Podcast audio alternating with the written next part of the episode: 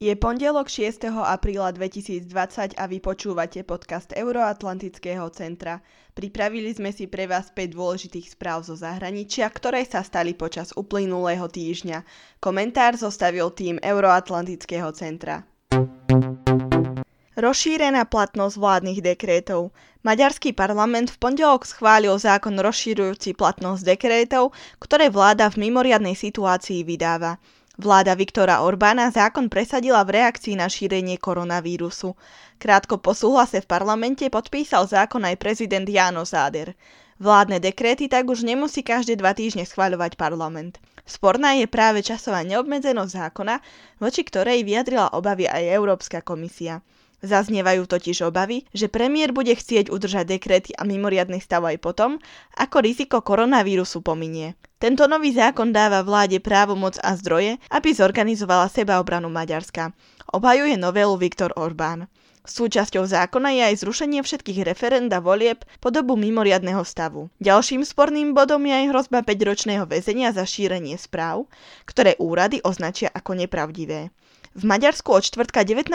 marca dohliada na činnosť asi 140 podnikov armáda. Podľa ministra obrany Tibora Benkova je cieľom zaistiť hladkú prevádzku. Nejde však pritom len o štátne, ale aj o súkromné podniky. Znepokojenie nad politickým vývojom v Maďarsku vyjadrili členovia Európskej ľudovej strany a chcú vylúčiť Orbánov Fides frakcie. Podľa agentúry AFP sa pod list adresovaný predsedovi Európskej ľudovej strany Donaldovi Tuskovi podpísali vedúci predstavitelia strán z Česka, Belgicka, Dánska, Fínska, Litvy, Luxemburska, Holandska, Norska, Grécka, Slovenska a Švédska. Britskí lejbristi majú nového predsedu. Novým lídrom britských lejbristov sa stal Keir Starmer. Vo vedení strany strieda Jeremyho Corbina, ktorý sa rozhodol zdať funkcie po neúspechu v decembrových parlamentných voľbách.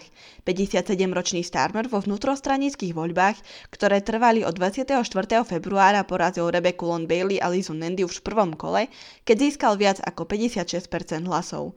Zo 784 tisíc oprávnených voličov za ňo hlasovalo viac ako 490 tisíc tisíc. Starmer na Twitteri napísal, že zvolenie do čela strany je pre neho česť a celoživotnou výsadou. Budem viesť túto skvelú stranu do novej éry s nádejou, že príde čas, keď budeme vo vláde znovu slúžiť ľudu našej krajiny. Súčasne bola jeho zástupkyňou zvolená doterajšia tieňová ministerka školstva Angela Rayner.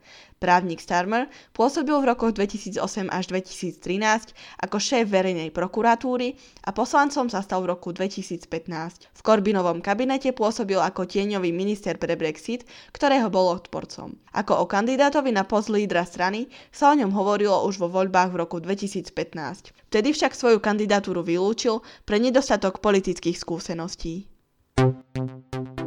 Nová funkcia Miroslava Lajčáka – Novým osobitným predstaviteľom Európskej únie pre Západný Balkán sa stal Miroslav Lajčák.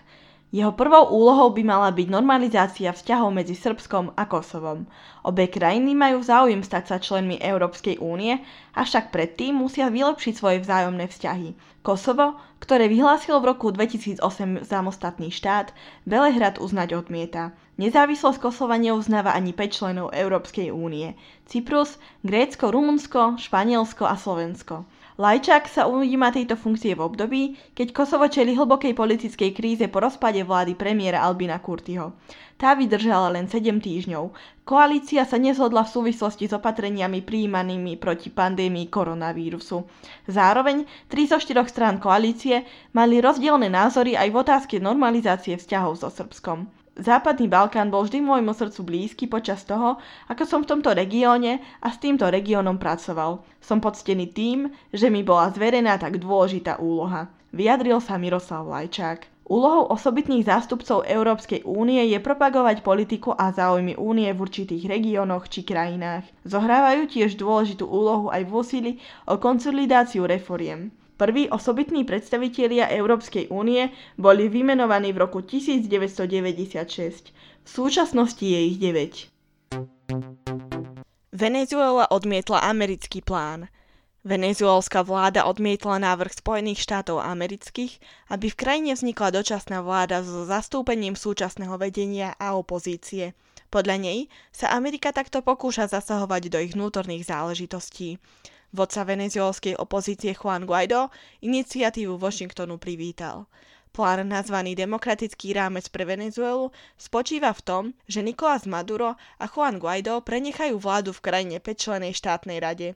Tá bude pri moci až dovtedy, kým sa koncom roka 2020 nepodarí vo Venezuele uskutočniť demokratické voľby. Štyroch členov rady vymenuje Venezuelské národné zhromaždenie, v ktorom má prevahu opozícia. Piatého člena, ktorý bude do volieb dočasným prezidentom, vymenujú zvyšní členovia rady. Aj keď v pláne sa uvádza, že v budúcich voľbách môže kandidovať akýkoľvek občan Venezuely, americký minister zahraničných vecí Mike Pompeo povedal, že Spojené štáty Madura na čele Venezuely nechcú.